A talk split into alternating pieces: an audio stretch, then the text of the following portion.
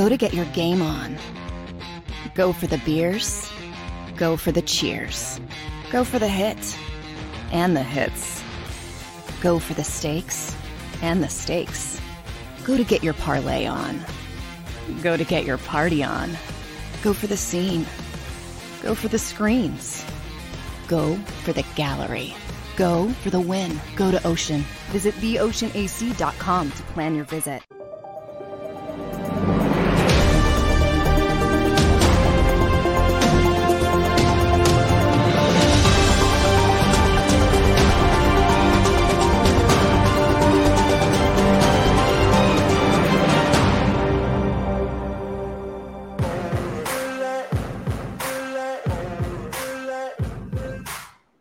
Buckle up. It's the football playbook with your boy RIC and the place to be, Ric Serritella.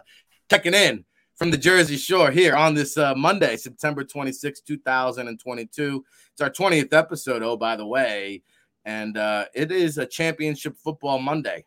That's how the Philadelphia Eagles are playing, like a championship caliber football team. And you want to give me the criticism? Hey, they really haven't faced a contender. Hey, uh, you know, Jalen Hurts is beating up on makeshift defenses. Hey, you can only play who's in front of you. The Eagles are taking care of business and doing it in a big, big way. That's right. Paul Kane in the chat room, 3 and 0. We're flying high over here on the football playbook. Got a great show lined up for you today. Uh, Martin Frank from the Delaware News Journal will be making his football playbook debut uh, at 11 a.m. We'll also have Howard Balzer, longtime NFL insider of course, uh, every Monday at 11:30. Uh, Philadelphia's finest. He'll he'll uh, break down some Eagles. We'll go around the league with him in hour two. Uh, but I want to get into the giant or the Giants. I got my notes. The Giants and the Dolphins are your only other undefeated teams here after three weeks, pending the Giants Monday night football game tonight against your Dallas Cowgirls. We'll get into that later on in the show. Oh, by the way, but that's that's the league we live in in 2022. You got three weeks in the books and only three teams undefeated with your Miami Dolphins in the AFC. Who would have thunk? And your Philadelphia Eagles in the NFC. We'll see if the Giants uh, can keep the big day balls going tonight against the Cooper Rush led Dallas Cowboys. But it's all about Jalen Hurts today, if you ask me. Stephen Michael in the chat room. It's like it's like great minds think alike. It's almost like you're streamed into the JAKIB Sports YouTube channel so much that you already know what I'm thinking. I'm only 20 episodes in. Yes, 900 plus yards passing, 150 plus yards rushing. I have it right here in my notes. Not the first quarterback in history. Maybe it is the first quarterback in history. I know a player hasn't done that since at least 1950.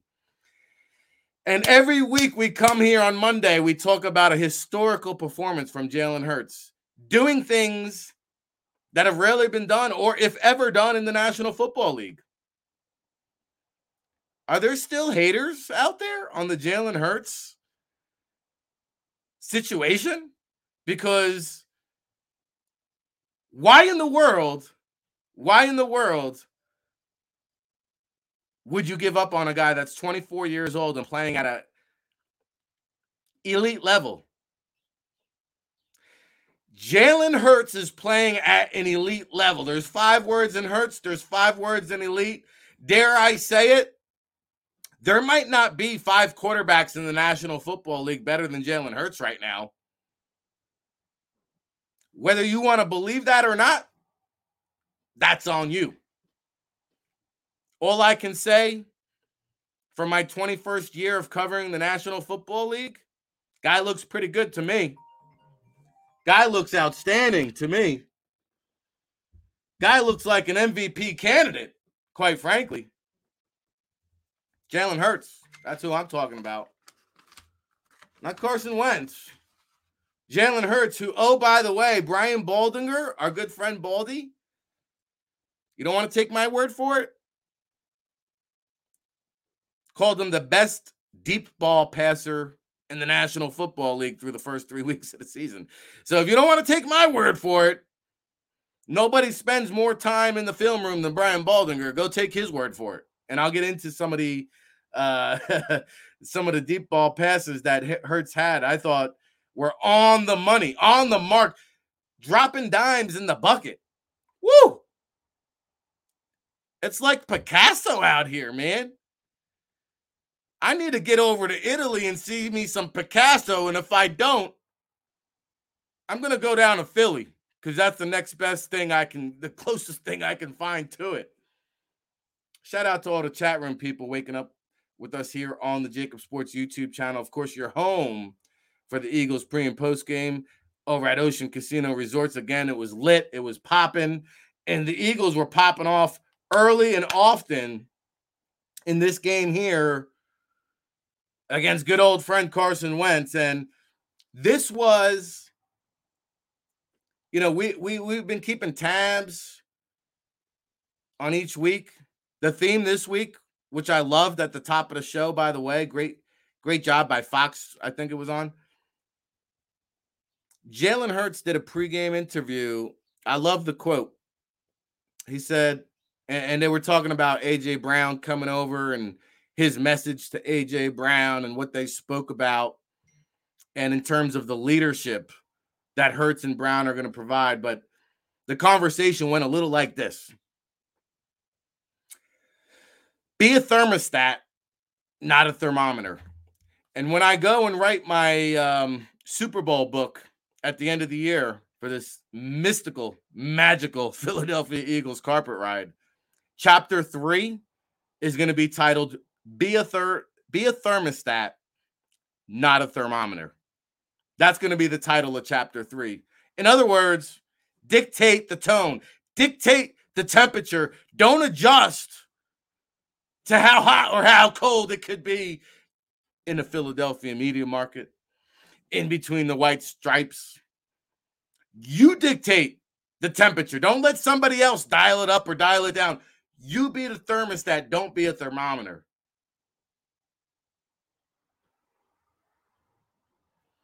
Paul Keen in the chat room says, What do you think is causing the second half performance by the offense? Yeah. That's one of my points of conversation today. You want to be critical on something? One of the things we can be critical about 65 of your 84 points this year have come in the second quarter. All 24 points yesterday came in the second quarter. And out of those 84 points this year, only 14 points have come in the second half. And it's a good question. Is it play calling? Is it a mindset? Is it, you know, let's be honest. I'm going to get into some of my reactions throughout the game, but I remember here writing in my notes at halftime this game was mentally and physically over by halftime.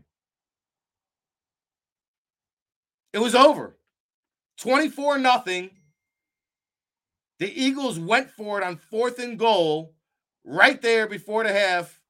Another DeVonta Smith spectacular play touchdown. And I'm trying to get our good friend Gail Saunders, who was down at the game, on because the Boo Birds were out.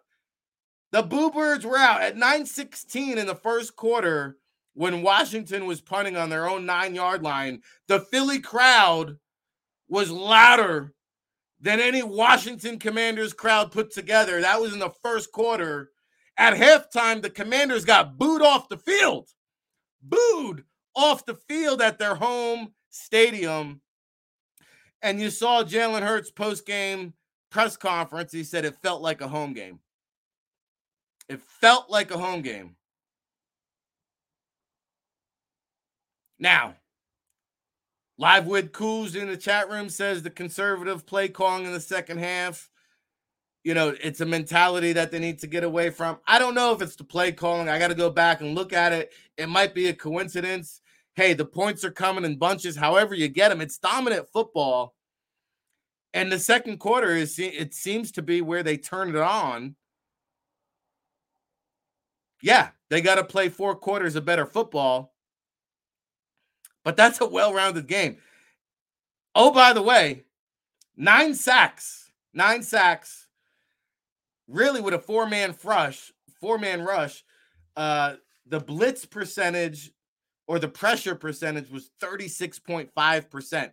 So they went from uh, 16% in week one I think it was like 33% in week two, 36.5% this past week. Seven players on the defensive line had three plus three or more pressures, a 17.3% sack rate. I mean, give credit to the secondary too, because Bradberry's been lights out. Darius Slay, big game Slay came to play once again. Epps played 100% of the snaps. I think Chauncey Gardner played 100% of the snaps. Because the coverage is so good in the secondary, it allows these guys to get to the quarterback really necessarily without blitzing, but they're getting pressure to the quarterback with this four man rush on a third of the plays, which is outstanding. It's complementary football. It's what we call championship football. Now, hey, we're going to nitpick. How do we get better? Hey, we want to play four quarters of better football that's something to work on in the next three games. Because don't look now. I don't like the early week bye, the week seven bye, but don't look now. The Philadelphia Eagles should be and are expected to be undefeated going into the bye week. Good old friend Doug Pederson's dialing it up down there in Jacksonville, and it'll be Jaguars week. We got Austin Lane checking in tomorrow. We got Tony Boselli later on in the week. We'll get into the Jaguars with our good friend, Coach John DeFilippo because it's Doug Peterson week right after Carson Wentz week. But they should take care of business against the Jaguars. Then I think they got the Arizona Cardinals, who is going to be a tough game on the road. It's a game they should win. And then week six, I don't care if Dak is back or not with or without Dak Prescott, the Philadelphia Eagles should beat your Dallas Cowboys. So they should be 6 and 0 going into the bye week. 5 and 1, sign me up right now. 5 and 1, sign me up right now because that means a third of the way through the Eagles will be on pace to be a 14 and 3 ball club. That's the kind of football that they're playing right now. Only the Giants and Dolphins are undefeated. We'll see if the Giants get through the Cooper Rush led Cowboys tonight. We'll get more on that tonight or later on in the show with Howard Balzer when he when he jumps on. Jalen Hurts, first player since 1950, over 900 yards passing, over 100 yards rushing. And I love the quote I love the quote by Mark Schlereth, who's been doing a lot of these Eagles games. At the end of the game, he was talking about Jalen Hurts and Carson Wentz, the compare and contrast, and he, he said something that really stood out to me that I agree with.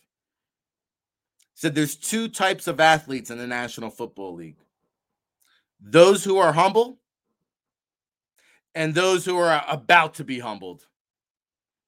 Think about that. Jalen Hurts is as humble as they come. Doesn't get too high, doesn't get too low.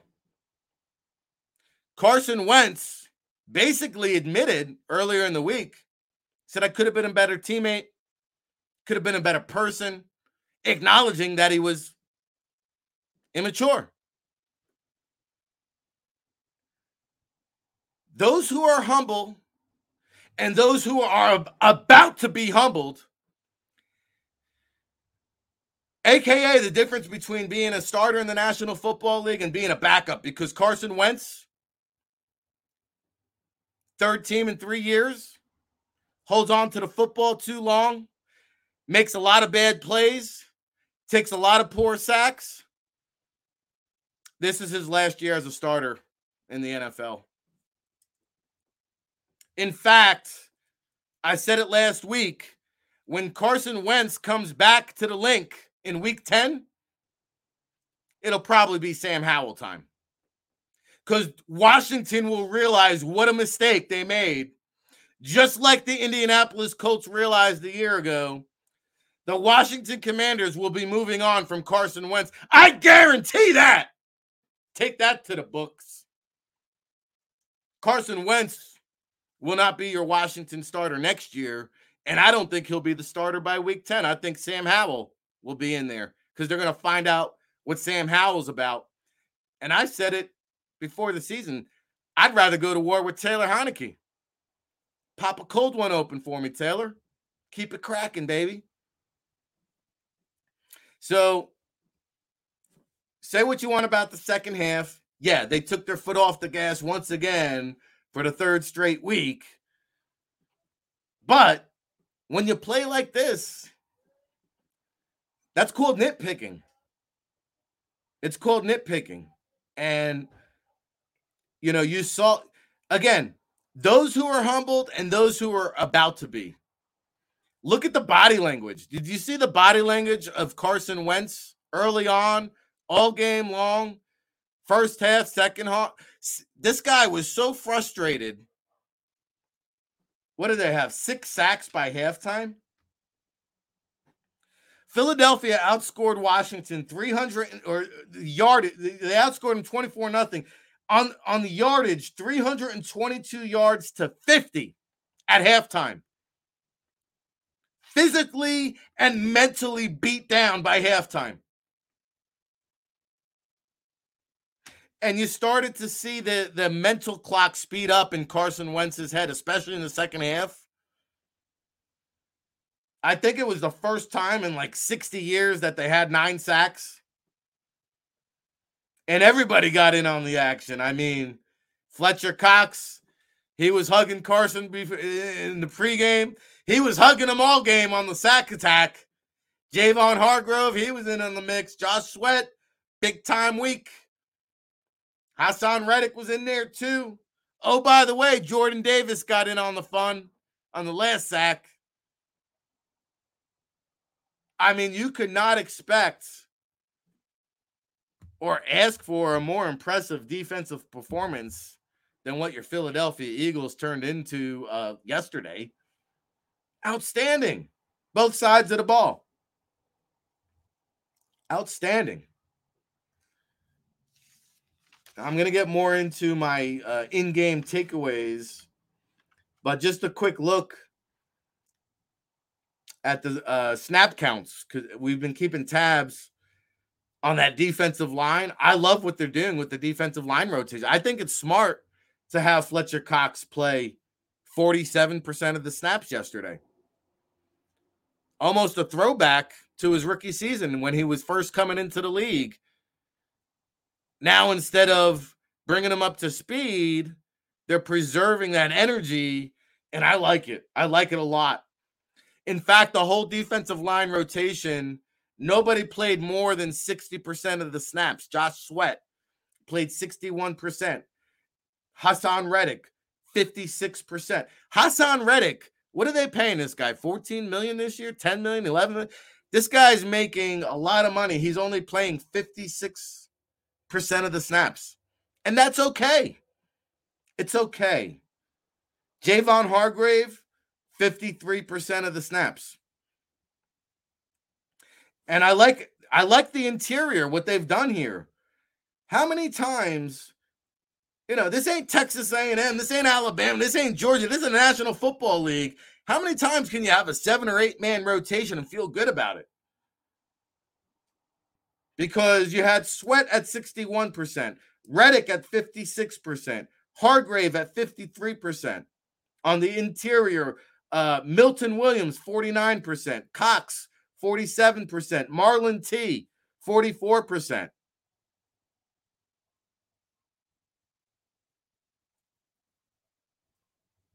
You want to talk about the uh, Jordan Davis, 31%. He played, I think, 24 snaps. So he's averaging about 23 snaps per game. But we talked about Derek Barnett. How would they fill that void? Well, hey, Patrick Johnson played 36%. Brandon Graham, 35%. Tarron Jackson was in the mix too. So maybe they don't need JPP. Maybe they don't need reinforcements because they kept it in house. Everybody stepped their game up and it resulted in nine sacks. When's the last time the Eagles had nine sacks? Was it 60 years ago? Unbelievable. Every time I come on the show, we're talking about historical records. That's the level of play the Philadelphia Eagles are playing with. And outside of the Miami Dolphins, there's nobody in the NFL hotter. Go look at the Super Bowl odds. What are, what are they down to? 9 to 1? 12 to 1? I saw the Tampa Bay and Green Bay game yesterday. Did you did you look like those were the top NFC teams? I saw the 49ers last night. I'll get into that debacle. Does, did the 49ers look like the team to beat in the NFC? The Packers, the Bucks? Who's that team standing in the way of Philadelphia? We're going to find out Thanksgiving week. Because until we face Green Bay Thanksgiving week on November 27th, I'm going to have all the naysayers, the doubters, and the haters telling me that Philadelphia hasn't played anybody of relevance. Well, all you can do is beat the people they put in front of you.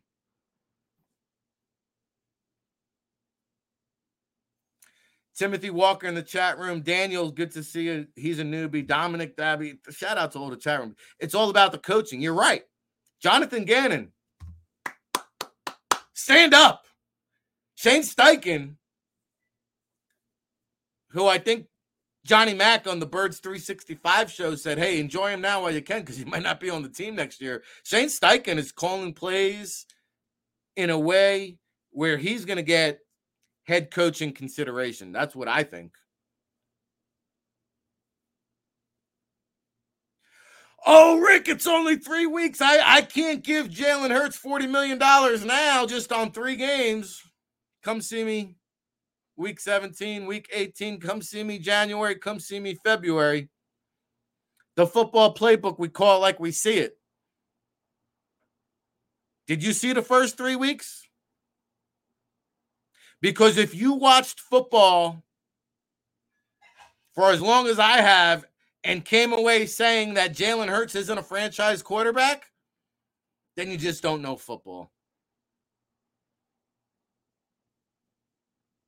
You want to give up on this guy? You want to give up on Jalen Hurts? Three years into the system, 24 years old, and you want to go draft a new quarterback instead of paying this guy? Give me a break. That's bad business.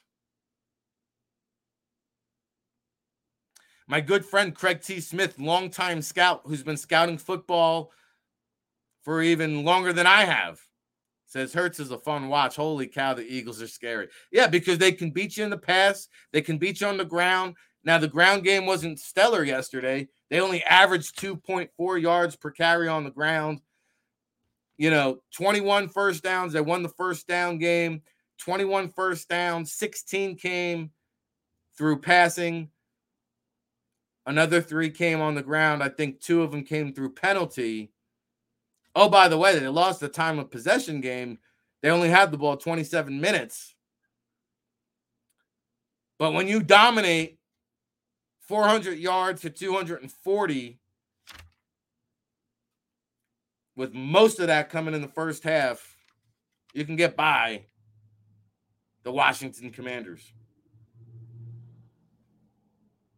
DeVonta Smith, by the way, early and often, career high, 169 receiving yards. We'll get more into that.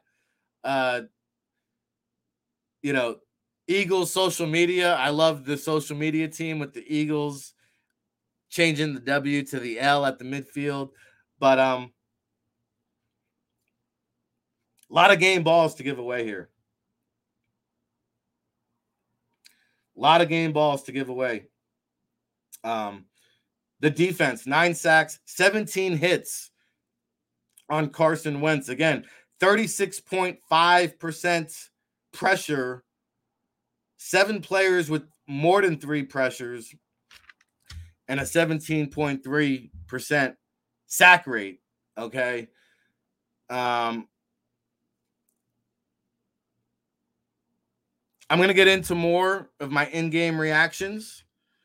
Before we do, I know we got a star studded show. Martin Frank from Delaware News Journal is going to join us at 11. We got Howard Balzer, longtime NFL insider, at 11:30. We'll talk more Eagles on the other side.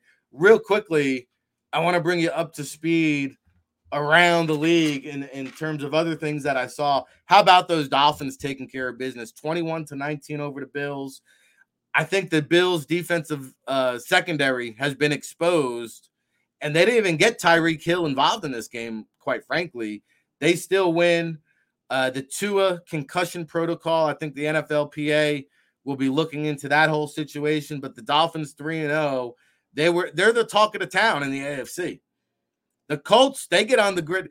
Our good friend Frank Reich gets off the snide. A lot of heat on his seat. They beat the Chiefs 20 to 17. Um, special teams, I think, cost Kansas City in this ball game. Interestingly enough, Patrick Mahomes was blitzed on 45% of his snaps during the first two games. Frank Reich and company only blitzed him twice that entire game. So maybe that's the recipe to beat Patrick Mahomes. Sit back, try to let these Chiefs receivers beat you, but the, the Colts take care of business 20 to 17. Another guy playing for a big money contract. We talk about Jalen Hurts being a $40 million quarterback. To me, there's no doubt in my mind Lamar Jackson's going to be a $50 million quarterback. Whether that's on Baltimore or somebody else, somebody's going to pay this man the money he deserves. 18 to 29, 218 yards, four touchdowns passing, another one rush, five touchdowns for Lamar Jackson. Oh, by the way, Mac Jones, high ankle sprain. New England Patriots, their season looks like doom and gloom. Staying in the AFC, Titans beat the Raiders 24 22. Josh McDaniels 0 3. Uh, if you want a side story in this one, our good old friend Mack Hollins has emerged as a somewhat playmaker. He had a big week. Um, Bengals come back, the bounce back week for Joe Burrow. Take care of business there, 27 to 12. One thing I do want to highlight Sauce Gardner, who was uh, first round pick for the Jets, played extremely well on Ja'Marr Chase. So if you want to take a positive takeaway on the Jets yesterday, Sauce Gardner looks like the real deal. Uh, and then our Jaguars, not they didn't just beat the Chargers, they whooped them. They whooped the Chargers 38 10. This was another game over by halftime. Brandon Staley has to be better. You know, uh, Justin Herbert's in the end of the game. They're down by 28 points. Justin Herbert's still taking snaps. He's injured. You got to preserve this guy long term. I thought that was a bad decision by Brandon Staley. We talk about Nakobe Dean not playing for the Eagles. Coming out of the draft, him and Devin Lloyd were considered inside linebacker one and two. Devin Lloyd had a big, big day for those Jacksonville Jaguars yesterday. Okay, so that's your AFC report. And then you got the NFC again. Howard Balzer will be on at the end of the show, who covers the Cardinals. They could not defeat the world champion LA Rams. The Rams, whose run game is atrocious, they found a way to win this one 20 to 12. Uh, Aaron Donald, 100 sacks.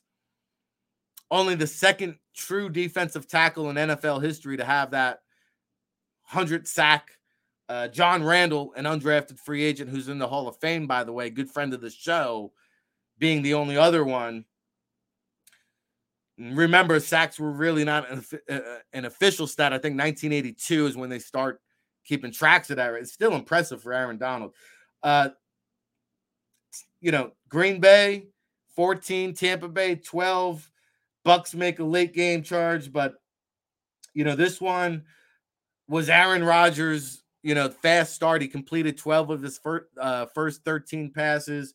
Tom Brady uh, missed his weapons. I think this is going to be a playoff rematch. I think the back the Packers will see the Bucks again in the playoffs and the Bucks will be at full strength. Mike Evans suspended for this one, so the the Packers get him this time. I think the Bucks might be the better team, but we shall see later on in the road. How about the Vikings with their Kirk Cousins comeback? He was terrible all game, and at the end of the day, Dan Campbell cost this. Dan Cam the Lions have everything but a good head coach and a good quarterback.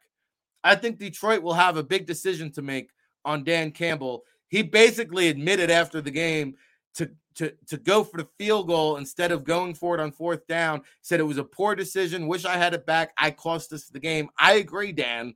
You're a bad head coach. You're a bad in-game decision maker, and that's why you let the Vikings steal this game from you 28 24. Captain checkdown, Kirk Cousins stunk all game long. The Lions gifted another victory to the Minnesota Vikings. What a joke Dan Campbell is. Sorry. Panthers, I told you this might be one of the few games they can win. They get off the snide. They beat the Saints 22 to 14. Uh, the big the big talk out of this game the Saints suddenly don't look now. By the way, the Eagles, if this if the season ended today, the Eagles would have the sixth pick in the draft. I know a lot of you in the chat room were clamoring for Will Anderson, who's probably the best player in the draft. But if the Eagles are at six, they got the draft equity. Maybe they can move up. They got the sixth overall pick because the Saints stink, quite frankly. Jameis Winston, they're talking about a quarterback change already. Dennis Allen saying we're going to stick with Winston, but Andy Dalton, warm up that arm. Andy Dalton could be coming out of the bullpen for your New Orleans Saints, which is great for the Philadelphia Eagles. Play Andy Dalton, please.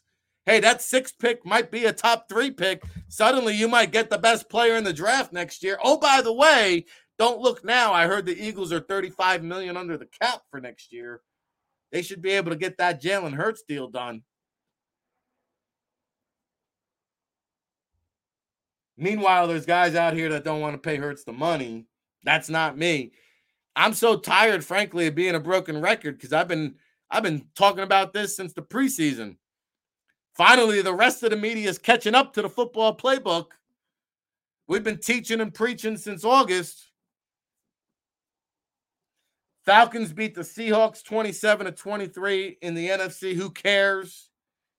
Bears beat the Texans 23 to 20. Who cares? And then last night, the Broncos looked like a Yankees Red Sox game 11 to 10. Broncos beat the 49ers at the end, despite Nathaniel Hackett's another bad coach. Another bad coach, in my opinion. But they overcome the bad coaching and the and the poor play by Russell Wilson, quite frankly, until the last drive. You know, they're trying to make. I remember towards the end of the Jim Mora uh, era in Atlanta, a good friend of the show, by the way, he, they they tried to make Mike Vick a pocket passer. It didn't it didn't exactly work out. Nathaniel Hackett's trying to make Russell Wilson a pocket passer. Stop it. Stop it. Just stop it right now. And you saw the last drive where Wilson was able to move around, pick up first downs with his feet, and then beat you with the pass. The Broncos pulled this out, but Nathaniel Hackett is not the guy. I'm sorry. Kyle Shanahan's going to have to overcome some bad quarterback play because Jimmy G made bad decisions. He pulled the Dan Orlovsky, by the way, uh, running out of his own end zone on the safety and then some bad throws down the stretch, especially the last interception to seal the deal. But how about this one? The report before the game Jimmy G, who had a no trade clause, we talked about all his uh, contract negotiations. Washington had a deal on the table that would have brought Jimmy G to Washington during the offseason. Jimmy G, with his no trade clause, looking at that whole Daniel Snyder situation, who he, he could be gone sometime soon. Jimmy sees Jimmy just thanks, but no thanks. I'm good. I don't want to go to Washington. And so Jimmy G shot down the trade that would have sent him to Washington. Instead, they give up a king's ransom for Carson Wentz, who will be out of here after the year. Ron Rivera shot down that report after the game, by the way. But Jimmy G could have been a Washington commander instead of Carson Wentz. So that's your week that was. I wanted to get that in because I know we got a star studded lineup with our friend Martin Frank, Howard Balzer in hour two of the show. Hey, it's the football playbook with Ric Serritella, brought to you by Ocean Casino Resorts, your home for Eagles pre and post game. On the other end of this break, I've got some key takeaways, some in game reactions that I'm going to go through with you. So keep it locked, hit the like button. We'll be back right after this.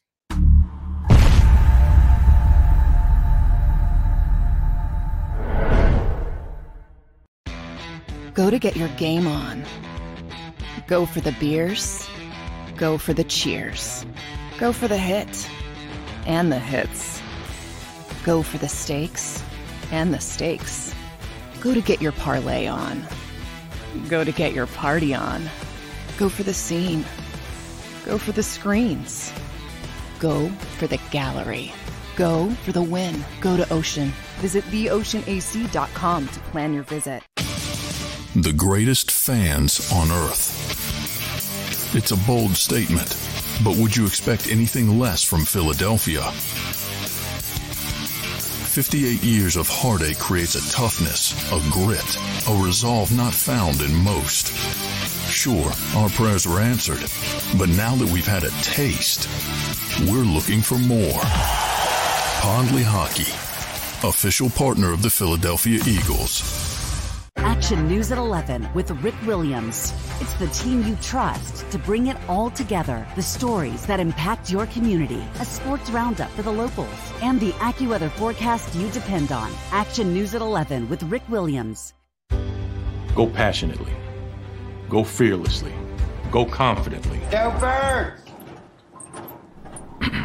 Go confidently towards your goals with First Trust, Philly's hometown bank for nearly 90 years, and the official bank of the Philadelphia Eagles. We're focused on getting you over the goal line. So go with conviction, go with trust, Go and go forward with us by your side. First Trust Bank, the official bank of Philadelphia Dreams. Oh, and go Birds.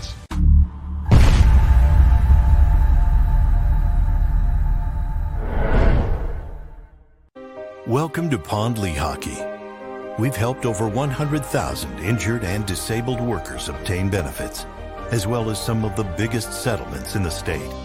If you've been injured at work, give Pond Lehocky a call.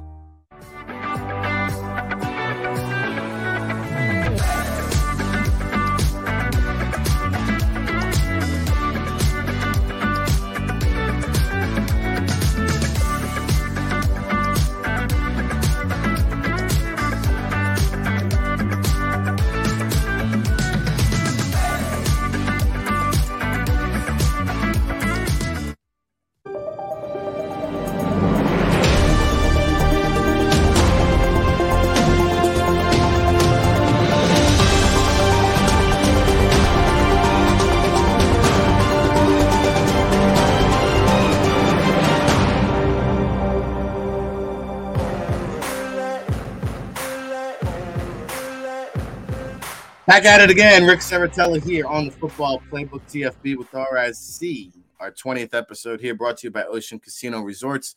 Monday, September 22nd. We are dialed in. We are locked up, ready to go. We got a great show for you here today. If you like what you're watching and listening to, we appreciate all the love and support. Hit the like button, smash it, bash it, mash it. Subscribe to JAKIB Sports YouTube channel, your home for Eagles pre and post post game, and uh, of course, 12 hours daily of live coverage on this Victory Monday. 3 0. The Eagles are soaring sky high. I think they're third in the Super Bowl uh, odds out there in Vegas. A lot of people jumping on board of this Eagles bandwagon that myself and Jody Mack were driving in the preseason. And it's so happy to see the rest of the media catch up to us now because I feel like a broken record telling you Jalen Hurts is the franchise quarterback, telling you that Jalen Hurts, all he has done is developed and improved and improved his deep ball accuracy, his short to intermediate game, the confidence level, big, big time audible at the line of scrimmage that I'll get to in. Oh, by the way, man, even our own good friend Brian Baldinger said he's the best deep ball thrower in the NFL right now. I got a question to all of our listeners, to all of our chat room people, to everybody who watches the football playbook. Tell me how many people, how many starting quarterbacks in the National Football League would you go in a battle with for week four as your starter? Who would you rather have other than Jalen Hurts right now? How many quarterbacks would you rather have than Jalen Hurts if you had to win one game? It's a short list. Brady, Rodgers, Mahomes, Josh Allen, Lamar Jackson. Then it gets interesting. Joe Burrow, Justin Herbert, maybe, maybe. Herbert doesn't win games. Jalen Hurts wins games.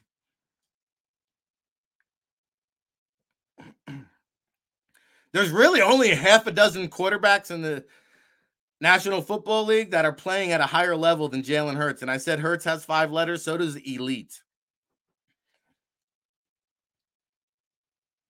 I remember a time when we were questioning and wondering is Eli Manning elite? Is Joe Flacco elite? All they did was lead their teams to a Super Bowl victory. And I think Jalen Hurts is trending in that direction, and nobody will question that. But you know what? Knowing the Philadelphia market, there'll still be media members out here. Jalen Hurts can win a Super Bowl. And there are going to be people that say, oh, well, you know what? They had the number one rushing offense and they had a top ranked defense and they added AJ Brown. Oh, you could throw anybody in there. Give me a break. Going to be dealing with this for another 18 weeks, hopefully. We'll take it. Hey, all you can do is beat who's in front of you and take care of your business. Now, I had a lot of notes throughout the game. I tried to give you the Cliff Note version. Martin Frank coming up at 11, Howard Balzer at 11:30. But some of my takeaways here from that game, and most of them were in the first half because that's where all the action was. But I love the fact that at one point early on in the first quarter, there was three consecutive sacks by the Eagles defense. And I think I mentioned it.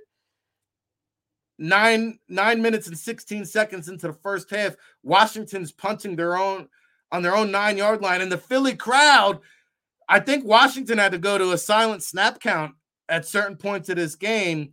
But the first seven dropbacks of Carson Wentz in this game resulted in four sacks. The Eagles were on it from the gate.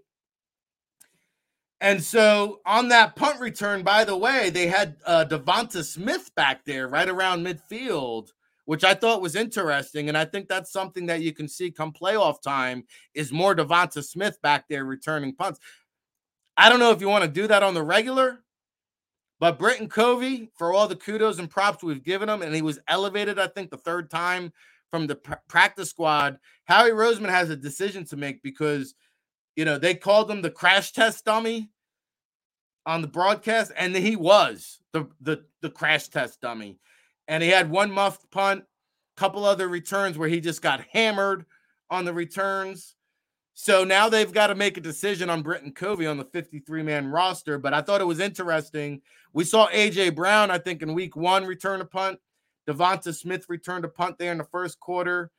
And kudos to Zech McPhearson because, again, Darius Slay, 80% of the snaps last week, I think 79% this week, but he was out as early as the first quarter. Slay was out with the injury. Zech McPhearson stepped in and and played relatively well. He wasn't a liability. He was not a liability like Brian St. Juste who the, the Washington team moved out to the boundary. St. Juste got abused and picked on all day long by AJ Brown and DeVonta Smith. It was not too big for Zech McPhearson, despite his preseason woes. He played relatively well again. Now, keeping it in the first quarter, Hurts hit DeVonta Smith to that 45 yard bomb. He dropped it in the bucket. I mean, now you can argue whether or not that was a catch or not. But again, give Hurts some credit because he hurt Hurts had the the the the whereabouts to hurry up the offense, get the play snapped, and get off another play while Riverboat Ron was trying to debate and, and and regulate. Oh, do I throw the red flag? Do I call? Do I challenge a play? Too late, Ron. Jalen's already going. They got the next play off. They had to explain to Rivera, like, hey, bro, you snooze, you lose. Jalen Hurts too quick for you, man. You better you better stop hitting that snooze button. But a great drop in the bucket on a 45 yard bomb to uh, DeVonta. And, and they had to settle for the field goal and go up 3 nothing. But that was my big takeaway from the first quarter. My other takeaway on the Washington side was Curtis Samuel's a jackknife. That guy's a weapon. And he didn't really have a, a, a lights out game or a big time performance, I don't think, statistically speaking, but They lined him up. They used him in motion. They used him in the slot. They used him out wide. They lined him up in the backfield. Curtis Samuel's a good player. I like that. Curtis Samuel's a jackknife. So those are my first quarter takeaways. We go into the second quarter where all 24 points again, 65 of the Eagles' 84 points this year have come in the second quarter, all 24. So, you know, Goedert on that screen pass that he took to the house, big time play uh, by uh, Seumalo and Jason Kelce, big time blocks on that Goedert screen pass. He takes it to the house, 10 nothing. Okay. And then they come back. They could have had, they should have had 31 points in the second quarter because look at this series. I have this series specifically highlighted because I thought for all the great that Shane Steichen does, you know, we're giving all these props and kudos. We're out here like the Brooklyn Brooklyn Brawler, giving ourselves pats on the back. You want some criticism? I'll give you some criticism. One, in the first quarter, Jalen Hurts, he had an early uh, series where I thought he needed to do a better job of knowing the circumstances and situations. It was like a second and seven. He threw a two yard pass, third and five, and just kind of knowing the the down and distance and circumstances. That's my critique of Jalen Hurts. For Shane Steichen, it was this drive here. Like Hurts said last week, they left money on the table. They left money on the table in the second half because they got the ball on their own goal line after the, the Britain Covey muffed punt. They were on their own goal line. Miles Sanders provides some relief with a 13 yard run. Hurts comes back with a perfect bullseye to AJ Brown for a 13 yard bullet. It was a freaking dart. Then he comes back, first down, another moves the chains again. DeVonta Smith. Now they go in the no huddle hurry up, which I like, Shane. Shane Steichen, I like that. No huddle hurry up offense. We haven't seen that a lot this year. They get another first down to Pascal. Okay. Then they get a late hit on Hurts. There's no foul called. There was a late hit on Hurts, no penalty. Now, third and five. This is the big time audible. Not Shane Steichen. Jalen Hurts called the audible on third and five here. And he picks up, um, it's third and five. He gets the QB draw. He audibles to a QB draw to set up a fourth and one. Okay. Sirianni, we know he has no problem going for it on fourth down. So they go for it on fourth down. And this is where my criticism of Shane Steichen comes in. Got a little too cute, little too fancy with the whole fake reverse. That was a debacle. That was a debacle. And I think it was to Zach Pascal, who Chris Franklin from the North Star Ledger mentioned he's from the DC area. Maybe that was the Eagles' way of getting them involved. Don't do it that way. That was that was terrible. That was terrible, as our good friend Charles Barkley might say. A guest, though, by the way, on the Seth Joyner show on the JAKIB Sports YouTube channel. You can go back and watch that uh, great one on one. But terrible call on the fake reverse debacle. Okay. Um, with 539 left in the second quarter, they did another um, deep ball to Quez Watkins, right? And that's where I've talked about this. You've got to take shots deep down the field, whether you execute them or not, because you got to keep the defense honest and you got to make them respect that. Now, everybody remembers the big play from Quez a week or two ago, the big 54 yard bomb. So they go deep to Watkins. It's incomplete, but laundry on the field, laundry on the field. And this Richard Wildgoose gets called for pass interference. I remember vividly because I love this kid coming out of South Carolina. I said I'd never draft him, I'd never touch him because he's too physical. Sometimes corners are too physical. You say, Rick, what are you talking about? All you do is sit here and preach about being physical. Yeah, but sometimes when you're a cornerback, you can be a little bit too grabby. And that's Rachad Wildgoose. He's been in the league, I think, now for three or four years. I guess he hasn't improved on that because I remember at South Carolina, he used to get flagged all the time for pass interference. So they test him deep in the second quarter. He gets called for pass interference. And that sets up the DeVonta Smith cross pattern where he takes it for 31 yards.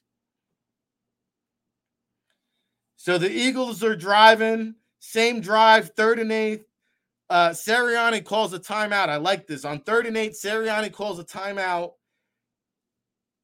recollects themselves. They go right to AJ Brown on Brian St-Juste, who was overmatched in this game. AJ Brown, one on one on St-Juste. Out comes the Batman cape. Eagles are up 17 to nothing. AJ Brown, and there was a Batman cape somewhere on the sideline, and now we're flying. Now we're flying. And I didn't think the Eagles were going to have another opportunity here, but they get the ball back with 157 before halftime. Hurts dinks and dunks his way down the field as he should. And then they set up the big 44 yard pass to DeVonta Smith again. Right. And then give credit to Coach Sirianni because they go fourth and goal. Fourth and goal. They don't settle for the field goal. They don't settle for the three. They go for the kill. They go for the kill shot. And I like that. On the road.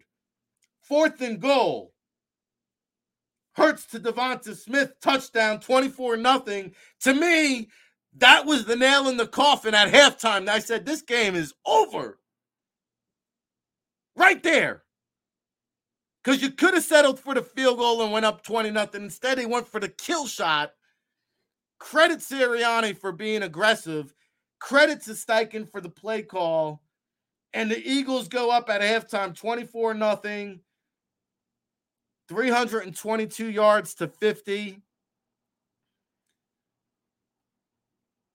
And this was one of those games where, you know, you went at halftime, you went over to the fridge, you got yourself a nice frosty beverage, you kicked up the recliner, and you said, Buckle up. Going to be a fun second half.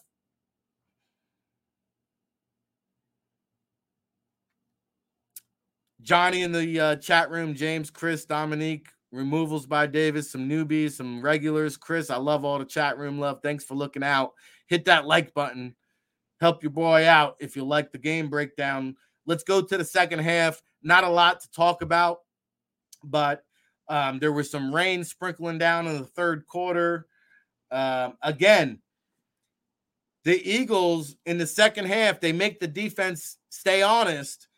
Hurts throws a 50 yard pass that was on the mark, but it's incomplete to AJ Brown, testing that defense deep to loosen up that underneath game. And I have here, you know, uh, Washington's first big play came with two minutes and 15 seconds left in the third quarter. Scary Terry McLaurin makes a uh, 24 yard catch, I think. That's the first big play of the whole entire Washington offense. It takes all the way until two minutes and 15 seconds left in the third until the commanders actually had a play of significance. How did the Eagles defense respond? Oh, they dialed it up again.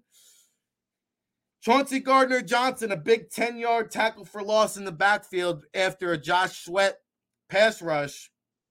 So, again, give Eagles credit here with the defense. Nine sacks on the day. Didn't really dial it up on a blitz scheme, but the four man rush just kept getting back there, kept getting back there, made Wentz uncomfortable. You saw it in his head. The mental clock sped up. The mental clock sped up. Wentz felt uncomfortable. The Eagles defense pressured him. It was a party in the backfield. The Eagles are going to have to work on some of these sack dance celebrations with so many sacks. So third quarter, no scoring really. It's still 24 to nothing at this point. You're, you're hoping the Eagles get a shutout on the board.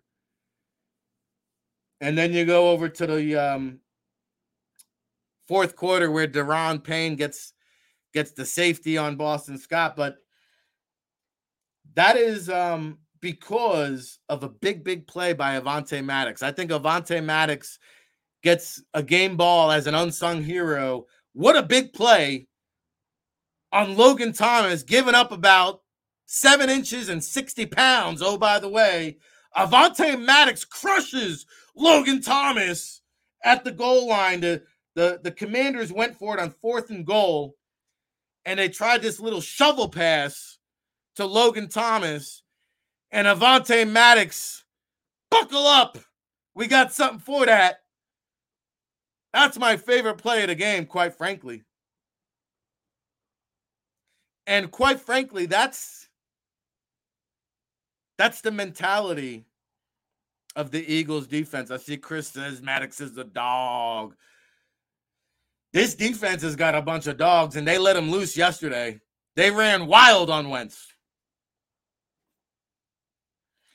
So Maddox makes the big goal line stuff on fourth down on Logan Thomas. That's how Daron Payne gets that safety, makes it 24 to 2. Um, you know, they get a garbage time touchdown to make it 24 8.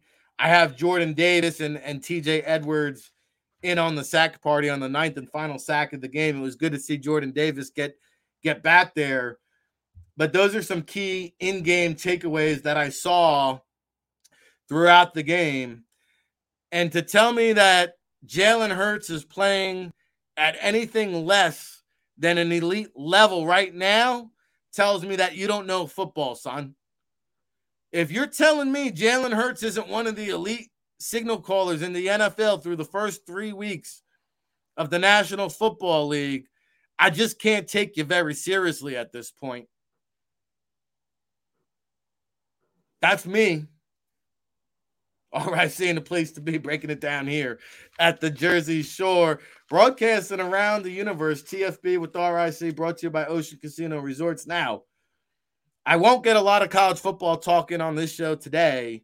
Maybe I can sneak some in tomorrow when we'll have uh, Austin Lane. Oh, by the way, the former Jacksonville Jaguar, uh, who I saw out there. He's fighting in the UFC now. He's out there chanting Duval. I, I said, let me get Austin Lane on to talk about some Jaguars. We'll have Eddie Kratz with his reaction, like he does every other uh, every Tuesday tomorrow. And so I don't know how much college football talk I'll get in because you guys know I love to count you down to the NFL draft, which is just, I think I saw this morning, 213 days away. If you go to NFLDraftBible.com on Sports Illustrated, that's what we do over there. And quickly here, there's going to be people maybe right here on this network that say, ah, you know what? The Eagles should still draft a quarterback. Well, hey, here's your here's your NFL draft QB watch for you from the weekend.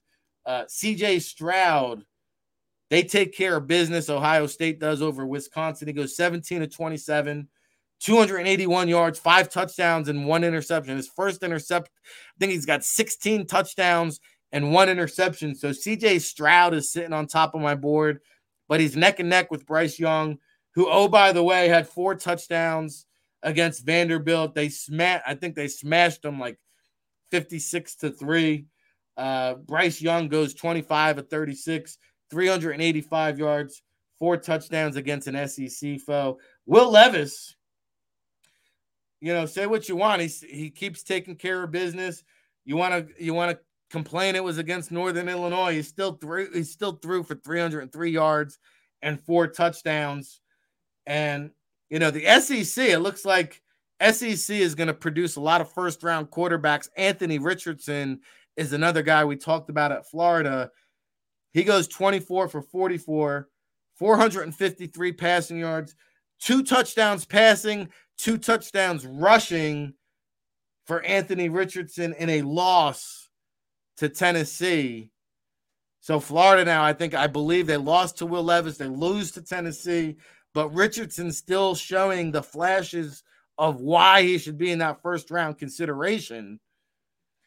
And then our guy Ty- Ty- Tyler Van Dyke, not so good there for the 25th ranked Miami Hurricanes, who will be unranked after this week because they lost. They lose to Middle Tennessee State and Tyler Van Dyke gets benched. 16 out of 32, 50% completion percentage, only 138 yards passing, two interceptions. So TVD gets benched. This is a guy we're talking about as a potential first round pick. So his stock is down. I think I think the other guys really did what they had to do to keep themselves in that first round conversation. And now uh, Mario Cristobal will have a quarterback controversy down there at the U. Will it be TVD? Will it be Jake Garcia the rest of the way? Uh, so there's your quarterbacks. If you don't, if you're still not a Jalen Hurts believer, those are the quarterbacks that your Philadelphia Eagles could be looking at. Like I said, with the Saints loss yesterday, the Eagles would be picking number six in the draft right now. And I think if the Saints have to turn to Andy Dalton, that might be that might very well be a top five overall pick. So the Eagles are looking pretty in the standings. They're looking pretty in the draft order. And our next guest, Martin Frank, is looking real pretty as we come back from the commercial break. Of course, the Delaware News Journal, he'll be making his football playbook debut. After this break, it's all brought to you by Ocean Casino Resorts. We'll dive back in to the Eagles' big time victory over those Washington Commanders right after this.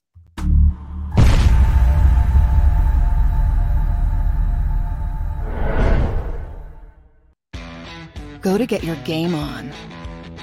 Go for the beers. Go for the cheers. Go for the hit and the hits. Go for the stakes and the stakes. Go to get your parlay on. Go to get your party on. Go for the scene. Go for the screens. Go for the gallery. Go for the win. Go to Ocean. Visit theoceanac.com to plan your visit the greatest fans on earth. It's a bold statement, but would you expect anything less from Philadelphia? 58 years of heartache creates a toughness, a grit, a resolve not found in most. Sure, our prayers were answered, but now that we've had a taste, we're looking for more. Pond Lehocky, official partner of the Philadelphia Eagles. Action News at 11 with Rick Williams. It's the team you trust to bring it all together. The stories that impact your community, a sports roundup for the locals, and the AccuWeather forecast you depend on. Action News at 11 with Rick Williams. Go passionately. Go fearlessly. Go confidently. Go first! Go confidently towards your goals with First Trust, Philly's hometown bank for nearly 90 years, and the official bank of the Philadelphia Eagles. We're focused on getting you over the goal line. So go with conviction, go with trust, go and go forward with us by your side. First Trust Bank, the official bank of Philadelphia Dreams. Oh, and go birds.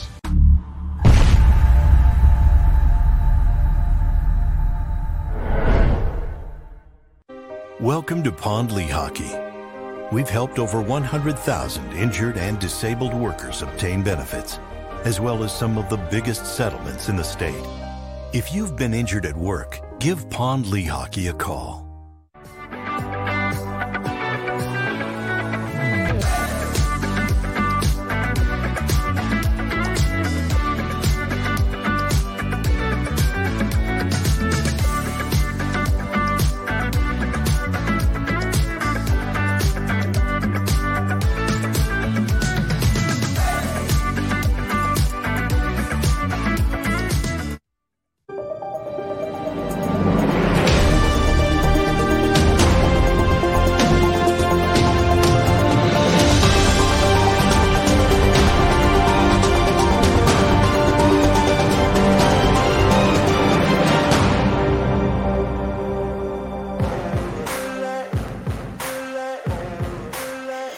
Back at it again, Ric Serritella here on the Football Playbook with our first guest of today, Martin Frank, Delaware News Journal, making his Football Playbook debut. Martin, thank you so much uh, for waking up with us today. I know you've been up at it early, getting your next article prepped there for the Delaware News Journal, and I wanted to bring it uh, on to talk about the Philadelphia Eagles because they're doing big time things. It's only three weeks of the season. Uh, Carson Wentz week is in the books. Doug Pederson week is on deck, but I mean, in terms of an overall complete performance, you can nitpick, hey, the second half they let the gas off the pedal, but offense, defense, a complete game here for the second week in the row. Don't look now. I think the Eagles are like third in the in the Super Bowl odds, but some big things happening here early on in the season in Philadelphia.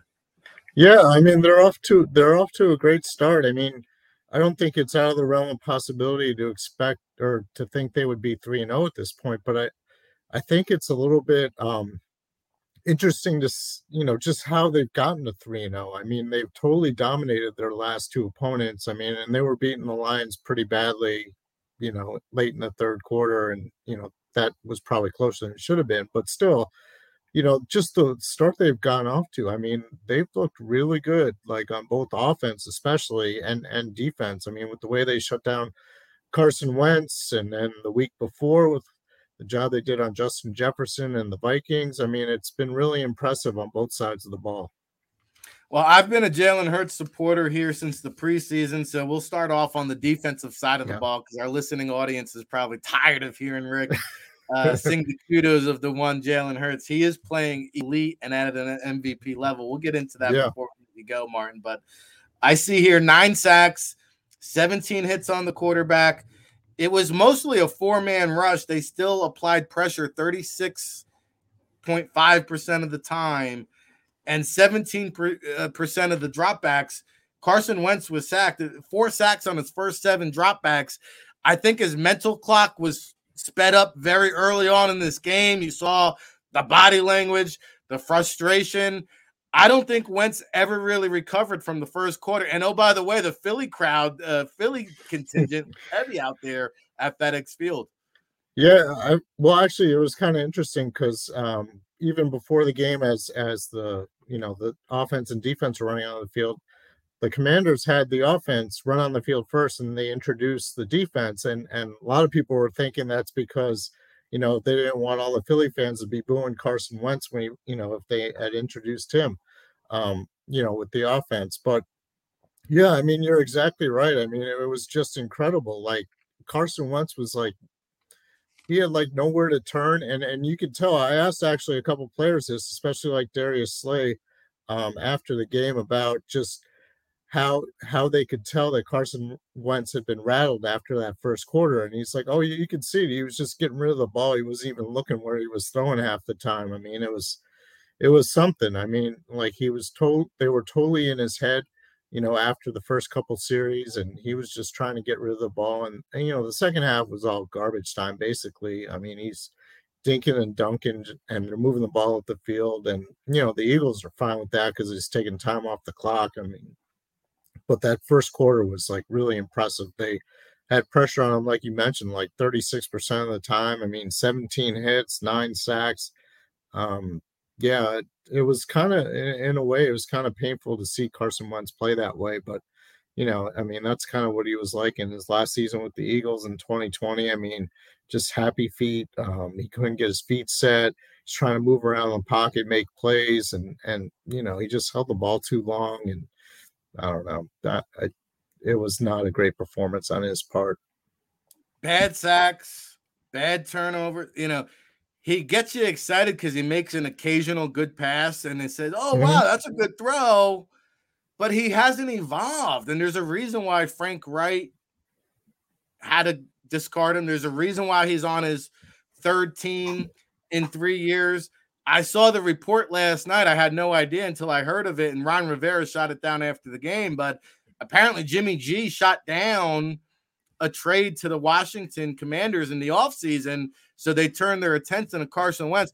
I can't help to think that not only will Wentz be out of here, he'll be a backup in the National Football League next year. And by time the Eagles see Washington in week 10, it could be Sam Howell time uh, by yeah. time we see him again, right?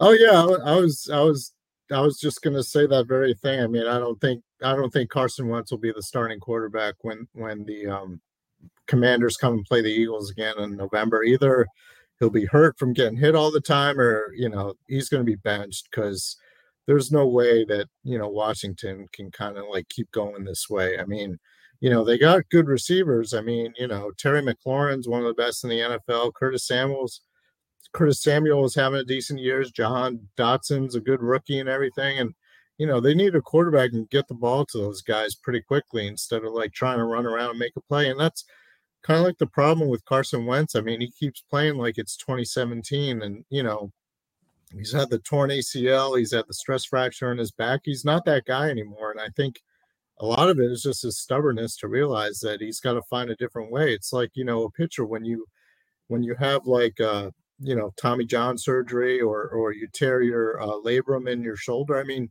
you got to change the way you pitch. And it's kind of the same way with Carson Wentz, and he's still seems like he's still trying to hold on to that magical 2017 season because you know, he was great that year. I mean, you know, he was an MVP. He was going to be the MVP until he tore his ACL, and yeah, he's just not that guy anymore. Yeah, it's a little bit of stubbornness. Part of me felt like when he got the big money contract, he kind of, you know, was like, "Hey, I've arrived. I'm here now." Because I don't recall Carson Wentz being the first man in, the last man out. All the teams gravitating towards his leadership and extra work ethic, and that's the difference between a Wentz and a Hurts that I see. And we're talking to Martin Frank, Delaware News Journal here, uh, staying on the defensive side of the ball. Obviously, they made Wentz uh, waiver, but they did it surprisingly, Martin. Like nobody on the defensive line is really playing more than 50% of the snaps, which is pretty impressive. Now, Josh Sweat I think I got this off of your tweet this morning, by the way. Uh, Josh Sweat played 61%.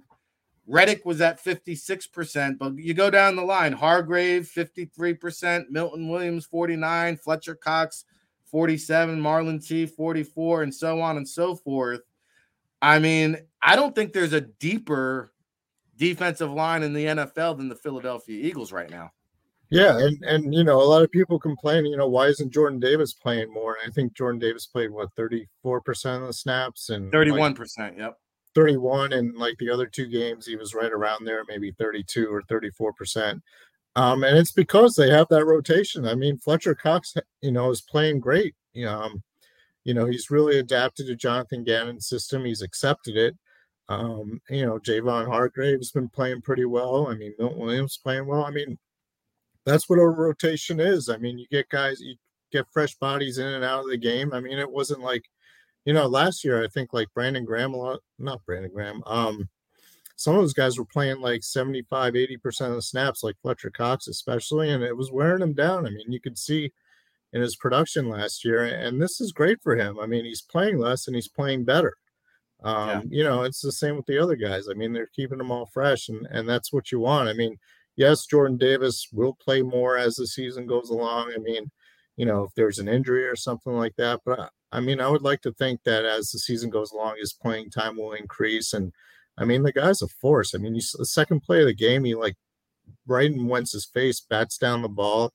Um, you know, he showed he's he's going to be a presence in this league, and it's going to happen. Um, it just, you know, he's stuck behind two really good guys, you know, all pros and everything like that. So, you know, he's got to wait his turn. It's the same thing with Nakobe Dean. He didn't play at all at linebacker, but like, how can you argue for him playing a decent amount of the game when Kyzir White and TJ Edwards are playing so well? I mean, you know, it's it's a good situation for the Eagles because they got all these young guys kind of like waiting in the wings behind veterans who are playing well. You know, you, they don't have to rush them in there before they're ready and watch them make mistakes. They could end up costing the game. I Um, these guys these guys are learning from what they're seeing behind veterans who've done it for years and years. I mean, you know, look at Cam Jurgens on the offensive line. He yep. can't play either because he's behind Jason Kelce, who's you know one of the best of all time. well, that's the luxury of having a veteran team. That's the luxury of the depth that Howie Roseman's accumulated here on defense. We haven't seen that kind of depth at the linebacker position. And you mentioned TJ Edwards, who was in with Jordan Davis on that uh, ninth and final sack, like Nakobe Dean has the luxury of sitting and learning. And if we need you, Nakobe, we'll call you. Uh, same thing with Jordan Davis. We just spoke to the depth, the tremendous depth of the defensive line. That's a great luxury to have in the NFL. And so for Davis to just kind of be there on the back burner, if they need him to play more, they can. But you mentioned Cox 47%, Brandon Graham 35% of the snaps, not much more than Jordan Davis, but they're preserving these guys. And I think it's a much more effective overall unit on that defensive front. And, you know, listen, we could sit here and I think uh, Chauncey Gardner Johnson and Marcus Epps played 100% of the snaps again. James Bradberry was at 100%. Darius Slay, you know, Zech McPhearson stepping up uh, when when Slay was out of the game. So another stellar performance from the defensive side of the football. Now, let's change it up. Let's switch gears here with Martin Frank, Delaware News Journal. On the offensive side, you could argue, hey, all the points came in the second quarter. It was the third straight game where, you know, I don't know if they took their foot off the gas, but they didn't score in the second half. The run, the run attack, you know, they came into the uh, game with the best rushing attack. They only averaged 2.4 yards per carry. I see the first down discrepancy. They had 21 first downs, two were penalty, three were coming uh, on the run game, 16 through the air. Uh, was this concerning for you? Is this something that, hey, you know, Washington, they just have a really stellar defensive line there with Daron Payne and then Jonathan Allen. I know their ends were banged up, but the interior defensive line is good. What are you uh, kind of nitpicking here on the offensive side? Yeah, um, you know, it, it's kind of interesting because it's a second, like you mentioned, the second week in a row where they didn't score in the second half after getting a big lead in the first half. And, you know, that's what like Jalen Hurts was saying after the game. Yeah, I'm not satisfied. That's not up to our standards. We got to find a way, you know, to score more points. And, you know, I was actually rewatching, like before I got on the show, the uh, first series of the third quarter. And it was like a third and 19, and, and Hurts threw a deep ball to DeVonta Smith. He was probably like two yards behind the defender, but the ball wasn't like far enough in front of him, and and you know the defender was able to kind of make up the play or break up the play. You know, maybe you can argue it was pass interference, maybe not, but you know whatever. If he completes that pass, well, that's a touchdown, and and it's thirty-one nothing, and you know the game's over. I mean, it pretty much was over anyway. And I think also a lot of it in the on the offense, you know, was you know, the defense was letting Carson Wentz like throw these like short five, six yard passes and chew up a lot of the clock um, in the second half. So they didn't really get a whole lot of opportunities. And by the time, like, as you get late in the third quarter, you know, it's just like on offense, just like try to run the ball, you know, try to run the clock down. And, and you're running against like a really good defensive line that Washington has with Jonathan Allen, Daron Payne, and you know Montez Sweat and everything. And those guys make plays. I mean, that's the strongest part of the Washington defense. And you know the Eagles weren't about to like light up the scoreboard. I mean, you know, throw it deep at that point anyway. It's, it's just one of those things. You know, like they were content to let you know Carson Wentz chew up the clock by you know dinking and dunking his way down the field. And if they scored, great. And if not, you know, they could turn it on again. Um, I'd be willing to see. I'd be interested to see, like, you know, if it was a tight game and they have to score in the second half, you know, can they do it? Because we haven't really seen that uh, in either in any of the three games. I mean, even against the Lions, like they took a 17 point lead early in the third quarter, and they took another 17 point lead uh, late in the third quarter. So they weren't really. I mean, it got a little bit hairy at the end, but you know, they weren't really challenged that much in the second half. So maybe if they're going into a game, let's say Sunday against Doug Pederson, where it's like 24 to 17 in the third quarter, can they turn it on and, you know, run out the clock or, you know, go down and score if they have to? And yeah, I mean, we'll, we'll just have to find out. But um, yeah, they probably did take their foot off the gas a little bit in, in that second half. I mean, they did try for the home run ball on the first drive of the third quarter. And, you know, once you know, they gave the ball back to to Washington, and Washington chewed up a bunch of the clock. It was already midway through the third quarter, and at that point, you got a twenty four nothing lead. Just let it ride. yeah, no, you're right. Uh, they might get tested this week with the Jaguars and our good friend Doug Pederson. They took the um, Chargers out to the to, to the woodshed yeah. uh, this past week, and you know, it's funny because suddenly the Eagles are expected to win the Jaguars game. At Arizona, cross country will be tough, but I think they'll be favored there too. And whether or not Dak Prescott is is going to return for that uh, Week Six matchup, I think the Eagles will be favored in that ball game. And suddenly, they should be six and zero oh going into the bye week, which I don't think anybody could have predicted that one. But they're doing it with a well balanced attack. We mentioned the um, snap counts on the on the defense. The the running back by committee I've been keeping tabs on, and again, thank you to your tweet. Um, Miles Sanders 59%, Kenneth Gainwell 31%, Boston Scott 10%. You're sprinkling Jalen Hurts. Oh, by the way, somebody gets to feast every week. We made such a big deal out of DeVonta Smith not catching a ball in the first week. Well, it was DeVonta Smith's time to shine. And you talk about the ball distribution. Goedert got into the fold. I know he left temporarily with an injury. You know, what is your take? I want to ask you if there was any major injuries. I didn't hear none, but first, just in terms of the ball distribution with Hurts sharing the wealth and kind of you know continuing to develop in terms of a progressing progressive quarterback when needed. Yeah, um, I think he's been great with distributing the ball. I mean, like you go back to the first game, everyone's like, "Oh, AJ Brown got like pretty much, I think maybe half of the targets overall yeah. offense." But I mean, I think a lot of that was a product of the, the way the Lions played him. I mean, if they're going to leave him in single coverage, I mean, why not go to AJ Brown? He's pretty good. Um, and I think like as teams adjusted and maybe devoted more attention um, to AJ Brown, then you're seeing DeVonta Smith get open. Uh, you know, you're trying to deep ball to Quez Watkins. He didn't catch any passes on Sunday, but he drew like two defensive pass interference yep. calls, and and it was those were both smart plays because um, Hurts saw that Watkins was one on one with um, I forget it, I forget his name, but um, Wildgoose was it Wildgoose? Yeah, Wildgoose. That's right. Uh, William Jackson was ruled out before the game, so Wildgoose was starting in his place. And anytime like Hurts saw him one on one with Quez Watkins, you know he's throwing deep to Quez, and he got you know two defensive pass interference calls. So that I mean that wasn't it doesn't count as a catch, obviously, but I mean those were plays that could have gone for you know possibly touchdowns, but at least they you know significant yardage on penalties and everything. So what you're seeing with Jalen Hurts is um, teams like have to plan for him now. I mean, last year you kind of knew that if you double team Goedert, you double team DeVonta Smith, you know, you force Hurts to like either run to his left or or throw in the middle. He couldn't do it, but that's not the case anymore. I mean, you can't just double team one receiver and have them shut down. And you also have to account for Jalen Hurts' running ability. I mean, he only I think he only had 20 yards against Washington, but like, you know, he'd already shown like against, you know, Minnesota and Detroit that, you know, you give him you give him some space, he'll take off and they'll burn you. Um, and it's just like night and day with last year with the way Jalen Hurts has played.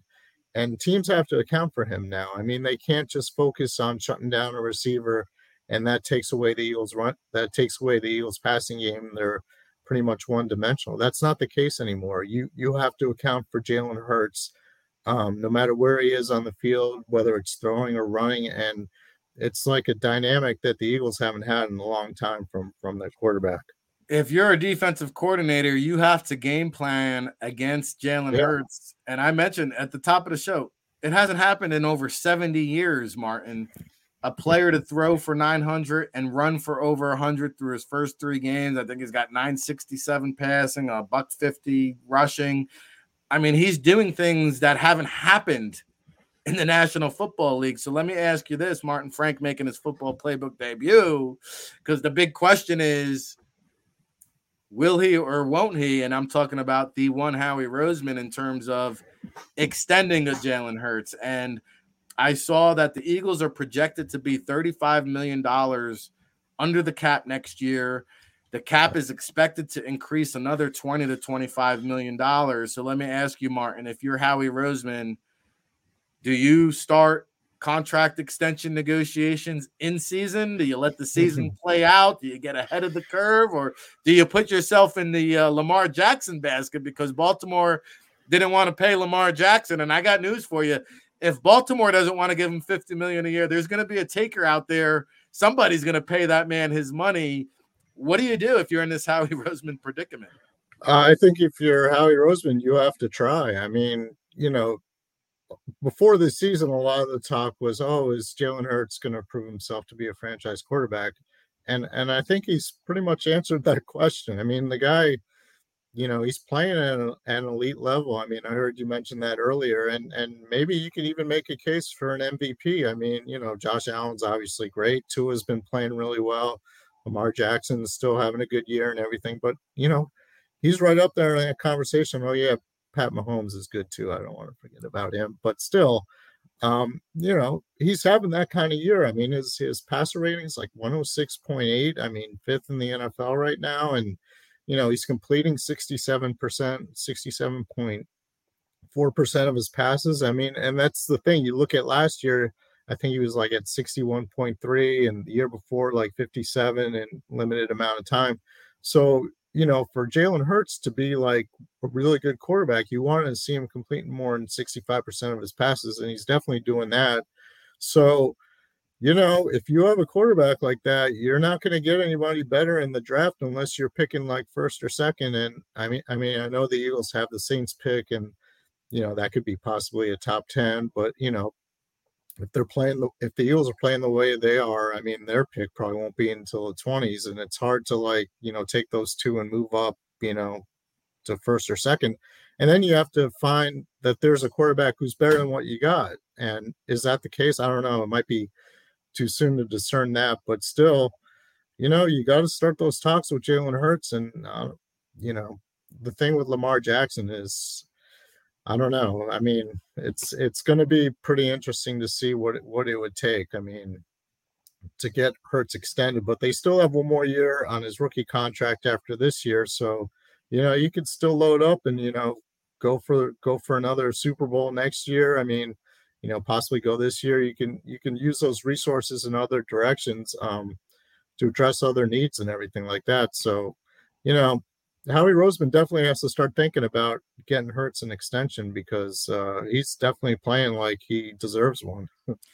I can't possibly imagine why you would blow it all up at the most important position in all of football. I don't care how good the quarterbacks are; they're not going to be on the level of what Jalen Hurts is playing right, right now three years into the league. Oh, by the way, just 24 years old. Look at the first quarterback off the board this past year's draft. Kenny Pickett's 25. He can't even see the field. Jalen right. Hurts yeah. is in his third year. That's a great point. He's he just turned 24 years old in August. I mean, he's still getting better. Like this isn't as good as he can be.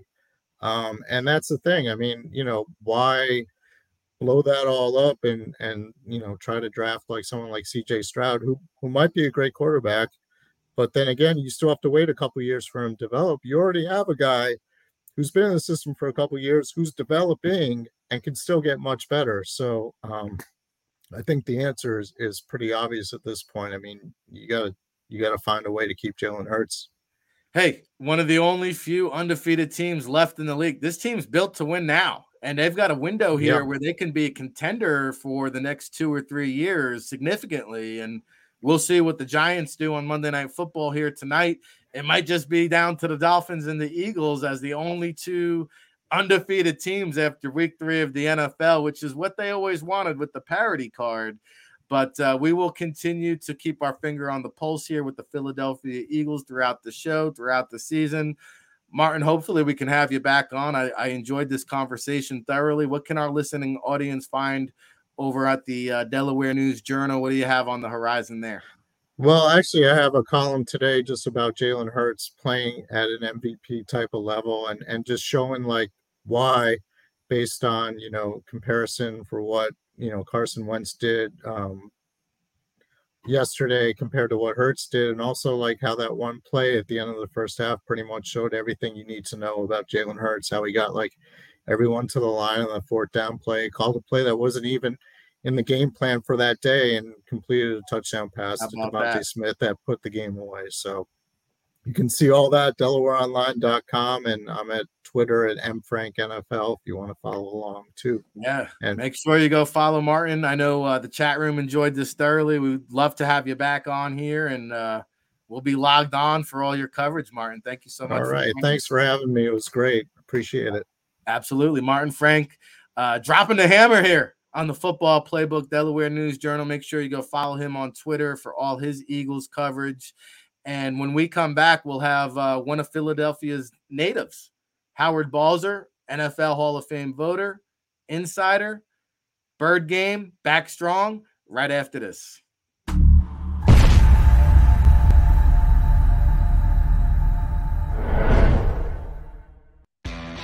Go to get your game on. Go for the beers. Go for the cheers. Go for the hit and the hits. Go for the stakes and the stakes. Go to get your parlay on. Go to get your party on. Go for the scene. Go for the screens. Go for the gallery. Go for the win. Go to Ocean. Visit theoceanac.com to plan your visit. The greatest fans on earth. It's a bold statement, but would you expect anything less from Philadelphia? 58 years of heartache creates a toughness, a grit, a resolve not found in most. Sure, our prayers were answered, but now that we've had a taste, we're looking for more. Pond Lehocky, official partner of the Philadelphia Eagles. Action News at 11 with Rick Williams. It's the team you trust to bring it all together. The stories that impact your community, a sports roundup for the locals, and the AccuWeather forecast you depend on. Action News at 11 with Rick Williams. Go passionately. Go fearlessly. Go confidently. Go birds! Go confidently towards your goals with First Trust, Philly's hometown bank for nearly 90 years, and the official bank of the Philadelphia Eagles. We're focused on getting you over the goal line. So go with conviction, go with trust, and go forward with us by your side. First Trust Bank, the official bank of Philadelphia Dreams. Oh, and go birds.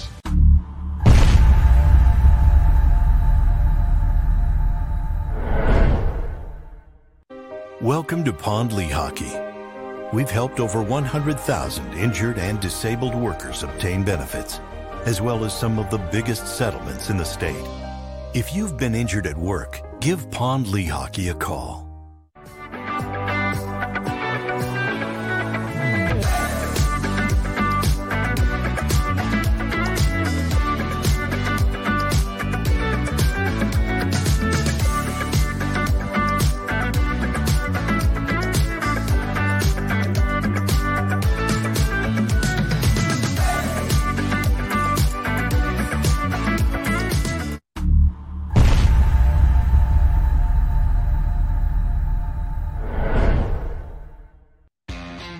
To get your game on. Go for the beers. Go for the cheers. Go for the hit and the hits. Go for the stakes and the stakes. Go to get your parlay on. Go to get your party on. Go for the scene. Go for the screens. Go for the gallery. Go for the win. Go to Ocean. Visit theoceanac.com to plan your visit.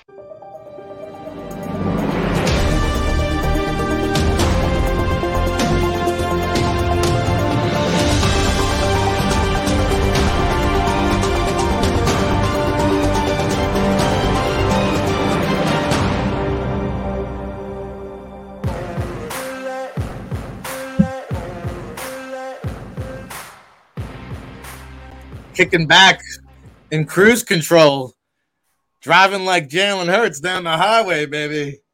Woo! Kicking back. Enjoy the ride. Been trying to tell everybody since August you're witnessing the mystical, magical carpet ride. And each and every Monday, uh, we have Philadelphia's finest, Philadelphia's own Howard Balzer, NFL insider, joining us here on the football playbook. Checking in from the desert out there. It's all brought to you by Ocean Casino Resorts. Make sure you hit the like button. Howard, good morning. How are you today? I am doing well. I'm enjoying your little dancing there, although I don't know if I would call it dancing, but hey, you can uh, you can rock with the best of them. I try. I try to keep it funky out here in the Jersey Shore. Uh, we haven't done any fist pumping yet. I'll save that for the Super Bowl. But Oh. uh, you Oh, gotta a little ahead of yourself, eh? After three weeks. well, hey, I predicted a preseason, Howard, and here we are, week three. Your Miami Dolphins, New York Football Giants, and Philadelphia Eagles are the only undefeated teams in the National Football League. So, may I ask you, my friend, what do you take away from this uh, Eagle squad here early on? Well, they're, they're a good football team. There's no doubt about it. But I always say pump the brakes because you never know. I mean, last, you know, after two games, all anyone is asking, boy, those Bills are still showing that they're the best team in football. And what do they do? They go out and, I mean, crazily had over 40 minutes of possession time against Miami and still lost the football game. They had 90 plays in the game, and Miami had somewhere around 40, 49 or something like that, but they lost. So again, it's this is a good football team. I don't think there's any doubt about it. They're in a not a very good division, so that that certainly helps. And but you, you got to keep pro- proving it week after week. But they're they're in very good position in a conference that doesn't have a lot of teams at the top. One note on those records: you were mentioning only you know two undefeated, well three counting counting the Giants. We'll see what happens tonight. Only right. one team hasn't won yet. Two teams haven't won. Uh, the Raiders are 0 3 and Houston's 0 2 and 1. But but Rick, right now there are 25 to 32, 25 of the 32 teams in the league are either one and two or two and one. And Dallas will be the 26th tonight, no matter what happens in that game. And if they should beat the Giants, that'll up it to 27 teams at one and two or two and one. So it's starting out like another typical year in the National Football League. And like I said, after tonight, still 14 games for every team to go. No, it's still wide open. And uh, aside from a handful of teams, uh, you know, there's a lot of teams that believe they're going to be in the playoff mix. And I would say Josh McDaniels and Lovie Smith still feel like uh, they have a shot. But you know, the way Jalen Hurts is playing right now, Howard, I mean, he's one of the uh, leading contenders for the MVP conversation. Uh, he's the first player in the NFL to have over 900 passing yards and 150 rushing yards since 1950, which, you know, he he's doing things in the NFL that haven't even been done in the modern day era. Is this an abbreviation because he's just played poor competition, or do we just need to start – realizing like Jalen Hurts is playing at an elite level. No, he, he is right now. There's absolutely no doubt about it. I heard the end of your conversation with Martin, and there's no question he just gets better and better, every, not only every week, but it, it's happened since he came in and became a starter at the end of what the 2020 season. He's gotten better and better every week. And what the Eagles have done, obviously, is they've surrounded him with talent and with players. When you have guys like DeVonta Smith and, and AJ Brown who are just making big plays, had, had huge average yards per reception in yesterday's game. When you have that talent on your team, then then obviously that helps that helps any quarterback. And so it it it makes it easier for an offensive coordinator with the game plan because they know the defense can't can't you can't defend everybody. And so as long as you protect the quarterback, then you're going to be in good shape. And of course, Hurts has the ability to escape a lot of the problems that can happen sometimes in protection. So he's he, he's a dual threat. He's obviously a dual threat quarterback, and as the improvement has come in the passing game, it's hard it's hard to imagine that he's not going to keep getting better and better. Especially like I said, as the talent is there around him for him and those other guys to make plays. And I'll tell you what, I, I can't think of somebody that has a better demeanor or DNA just built for the Philadelphia media. This guy's cool as a cucumber. I can't imagine why anybody in their right mind would want to blow this up and draft a new quarterback and start all over again. But, Who's suggesting that? I mean, why is that even a debate at this point? I mean, I mean, but it, it just just shows everybody. It, I guess it's I don't know what what even describe it as the world we're in now, but it's oh yeah, well, just get rid. Oh, let's let's do better. Let's do this. Yeah. Let's do that. But like you said, okay, if you decide we think we can do better, who's that going to be? Who you know, there's no guarantees in the draft. Once you have your guy and you find your guy and you see how how good this guy can play, you just, you just do all you can to keep him. I, that, that's to me is a no brainer that it shouldn't even be a debate. No, I agree with you, and uh, of course, you're out there in the desert covering the Arizona Cardinals. GoPhoenix.com for all your Arizona Cardinals coverage. And they got a $46 million quarterback in the one Kyler Murray. You can argue, or I will say, quite frankly, Jalen Hurts is playing at a better and higher level than Kyler Murray right now. You look at uh, Lamar Jackson, I stated with Martin, like, if Baltimore doesn't want to pay him the money, somebody surely is going to make him a $50 million quarterback. And – you know, with the cap increasing next year, the Eagles being 35 million under the cap, I I would urge Howie Roseman to start those negotiations right now. Agree or disagree? Well, yeah, sometimes you don't want to do that stuff during the season, and and I would understand if they say, "Hey, let's this season play out." But you could certainly begin what do we call them? Exploratory talks, uh, certainly. But you know, you've got a lot of time in the off season uh, to get it done. It's hard. It would be hard for me to imagine. I mean, it's hard to imagine that Hurts is going to play at this particular level for 17 games. That's probably not sustainable. But he's still he, he's still playing well. And hey, I mean, he he helped get the Eagles in the playoffs last year, obviously. So there's plenty of time in the offseason uh, to get it done. And you've got the other deals that are going to be benchmarks. Joe Burrow and Justin Herbert uh, will be eligible for the fifth year option in, in the next offseason. And so their deals will get done at some point. But you know, sometimes you just don't want to have big negotiations like this, especially with a quarterback going on during the season. But it, it, I'm, I'm I'm fairly confident to say it will happen in due time. And like I said, I mean, it's it, it's it's a no brainer. Now his is a little more complicated because he wasn't a first round pick, and so there's no fifth year option available, and that makes next year the last year of his deal. But he's going to make a lot of money. I don't think there's any doubt about that. I'm sure deep down the Eagles with Howie Roseman and everybody else, they they realize and understand that. No, fair enough. And um, look no further than your Arizona Cardinals in terms of what a, a, a ugly contract dispute could look like. So why bring that into a season of optimism? Maybe it's better off to wait till after the season because we saw for a second there, Kyler Murray scrubbed all his social media. We didn't know if he was coming or he was going. Now they gave him the big money hasn't necessarily uh, panned out to results on the field early on thus far in the 2022 season, but they take on the defending world champions. They lose, what was it, 22 to uh, 20 to 12. 20 to 12. And, um, you know, they're still down DeAndre Hopkins, but for a Rams offense that basically had no running attack whatsoever, uh, the Cardinals just couldn't seem to get it going here this this past weekend. Well, they get off to bad starts and that's been the story so far of this season. And then they start playing better, and it, it happened yesterday. I mean, there was a 13 to nine game in the third quarter, but but they had they were they were kind of looked like I don't know what to call it, just a little you know nickel and dime offense. I mean, they were they they had three incredible drives that were you know 16, 17, 18 plays, took a lot of time off the clock, but then they ended up with field goals.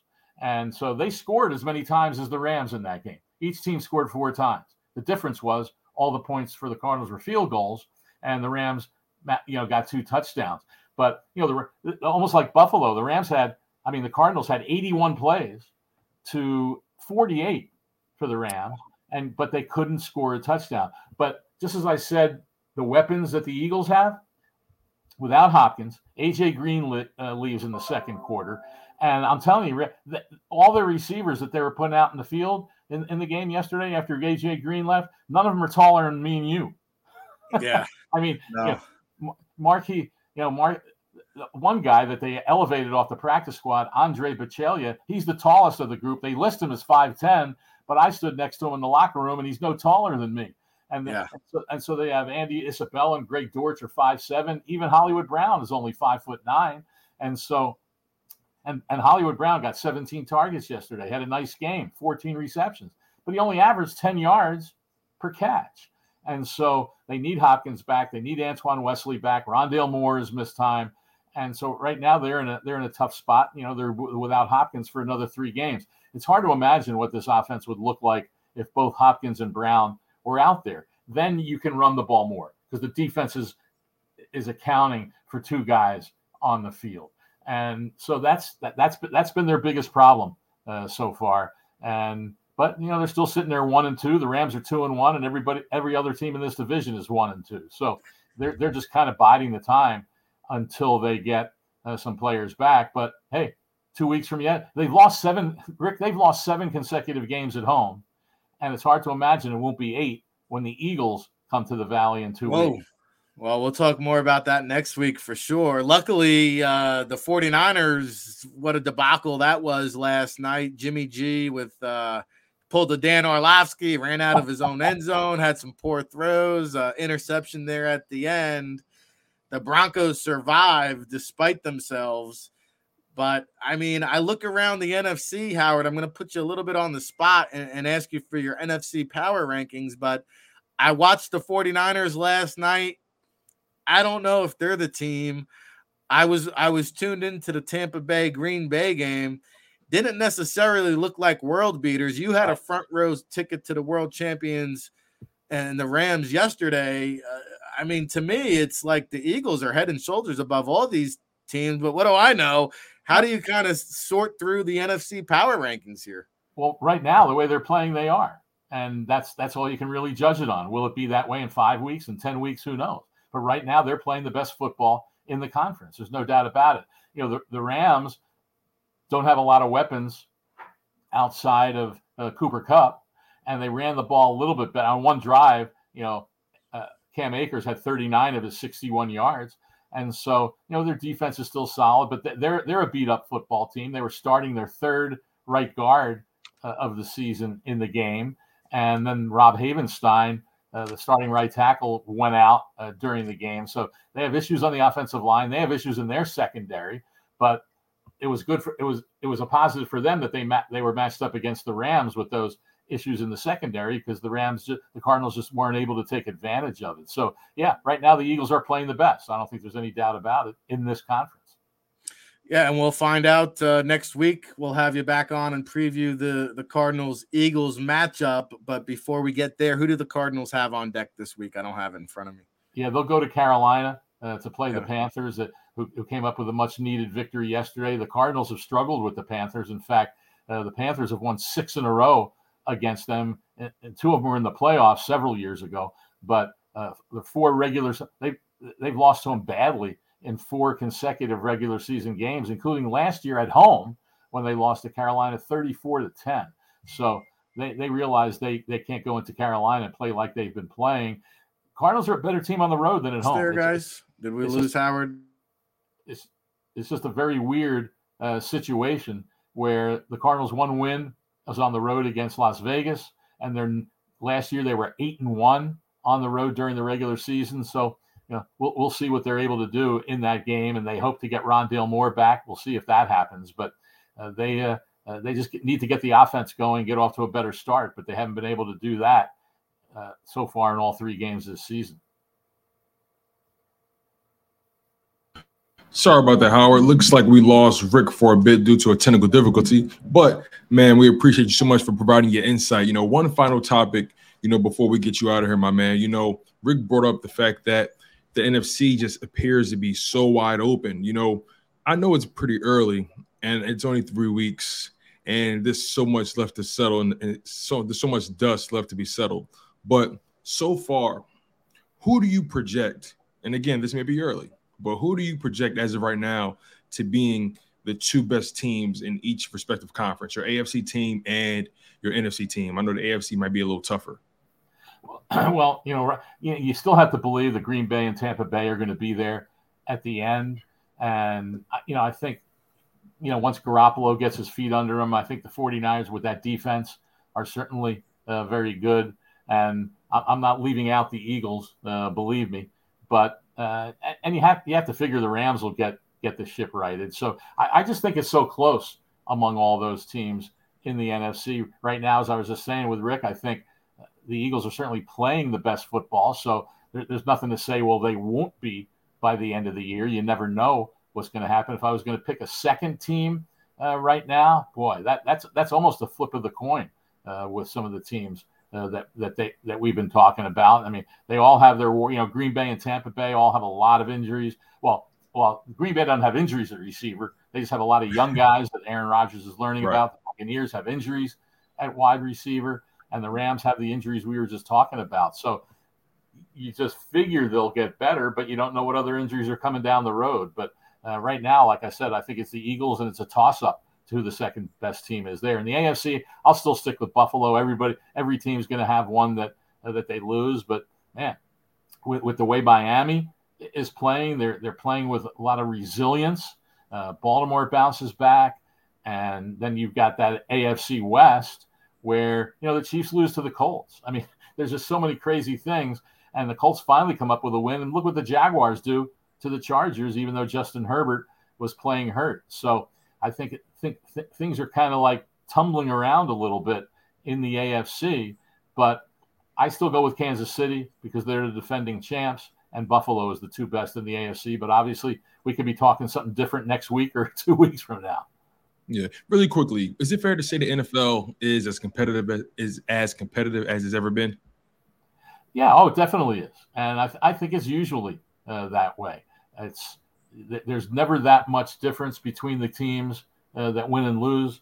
You know, there's a lot of close games. I mean, yesterday, you know, uh, yesterday we had ten games uh, decided by uh, four four or fewer points, and so that that's a pretty big number uh, for one day in the NFL. And there were only five double digit games, and, and and four of those were you know were still within two scores. So that's that, that's the NFL. It's it's it's built that way. Injuries certainly can you know can change things, but that's what brings everybody back week to week because everyone knows no matter no matter how you're playing, anything can happen on any week in the NFL, and that's what makes every every all the urgency that there is on on every given Sunday and Thursday night and Sunday night and Monday night. Hey, well, the NFL really stands for not for long. You bring up great points, Howard. Uh, thank you so much for taking the time to be on the program, the, uh, the football playbook with Ric Serritella uh, and myself. Once again, we apologize for the technical difficulty. Howard, thank you so much. We'll see you soon, my friend. My pleasure, Tom. Take care. All right. You guys, that was your dose of the football playbook. We really appreciate guys like Martin Frank for coming onto the platform. We appreciate our guy, Howard Balzer, coming on as well. Also, we have our main man, Ric Serritella, back in the building. How you feeling, Ricky? Always great to get the Tone DeShields cameo on the show before we wrap it up on the football playbook, Tone. And uh, it worked out good because I wanted to pick your brain. Shout out to Howard Balzer there as well, long time NFL insider, Hall of Fame voter. Uh, I was going to ask him about the Pro Bowl before we get into Eagles. The Pro Bowl is going away. It's going to be a skills competition and flag football event and they've uh, secured Peyton Manning's Omaha Productions here to produce the television show. So uh, quickly, there your thoughts, and then I'll get an Eagles take from you. Um, yeah, it's about time they did something with the uh the Pro Bowl weekend or Pro Bowl week, I guess you'll say. Uh, it's about time they did something with it. Um, the Pro Bowl game itself might be the worst All Star game to ever live. So um, yeah, I'm I'm I'm I'm completely on board with them, you know, nixing it and doing something with it because, in my opinion, kind of like boxing, you can't play boxing. You can't just play football, right? You know, it's it's a battle of wills out there, and I think I think you actually put guys that are at a higher risk of getting hurt when you have them pulling their punches like that. Agree. When you when you play to not get injured, that's when you get injured, and uh no, I like the old school skills competition. Boomer Esiason, Dan Marino, John Elway flinging it around. I hope they bring that back. So I was I was actually excited. I, I think they can still announce the Pro Bowl teams, just don't play the game. And I know we're running right, out of time. We're up against it. Uh, we got a couple minutes left to play with. What was the Tone DeShields takeaway? I know you were doing the Eagles pre and post game at Ocean Casino Resorts, taking in all the action. But what are your thoughts here quickly before we uh, wrap it up?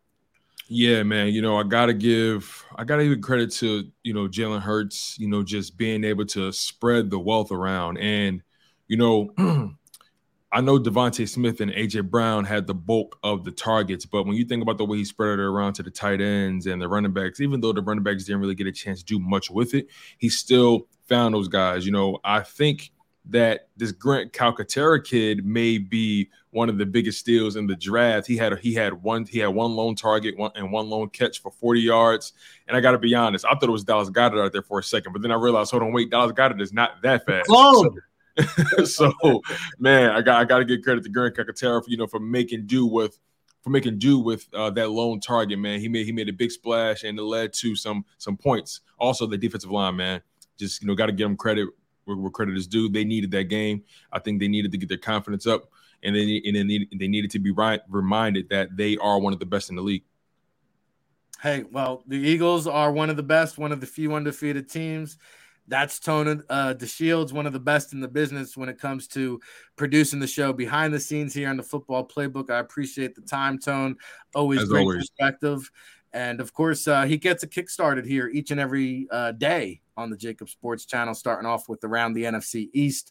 Uh, 12 hours of nonstop Eagles NFL coverage here on JAKIB Sports channel. Make sure you subscribe to the channel.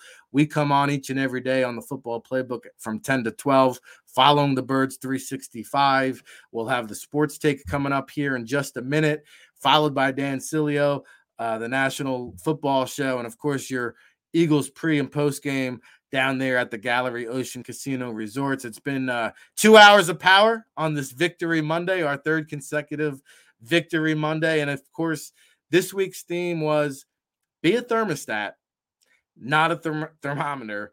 That's what Jalen Hurts said pregame. That's what we're going to live by here on the post game. Uh, tomorrow, we've got some more good guests. I know Austin Lane will be checking in uh, to talk about the Jaguars week. We'll also have Tony Boselli, recently inducted Hall of Fame member, uh, later on in the week. So a lot of surprises on the football playbook throughout the show. Shout out to Krause and Xander for holding it down, tone behind the scenes. Ric Serritella here for our 20th episode of the football playbook. We'll be back at it again tomorrow, 10 a.m. Eastern. In the meantime, buckle up. It's the sports take coming up noon Eastern.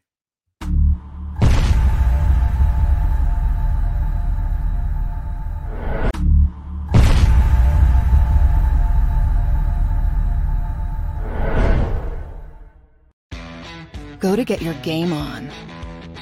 Go for the beers. Go for the cheers. Go for the hit and the hits.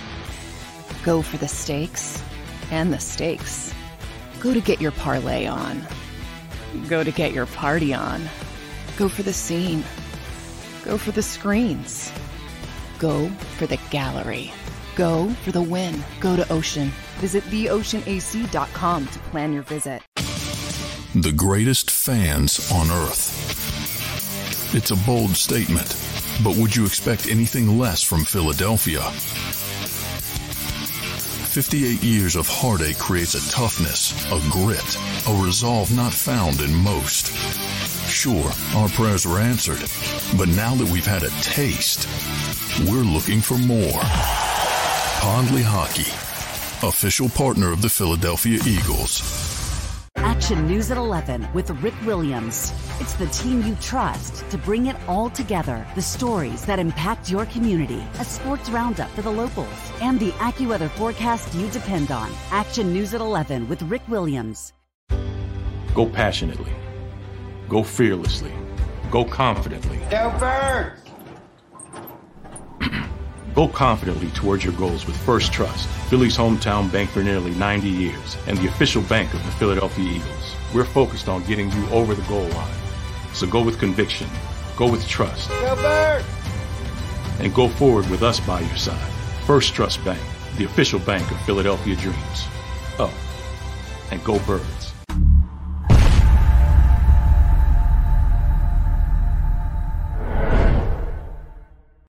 Welcome to Pond Lehocky. We've helped over 100,000 injured and disabled workers obtain benefits, as well as some of the biggest settlements in the state. If you've been injured at work, give Pond Lehocky a call.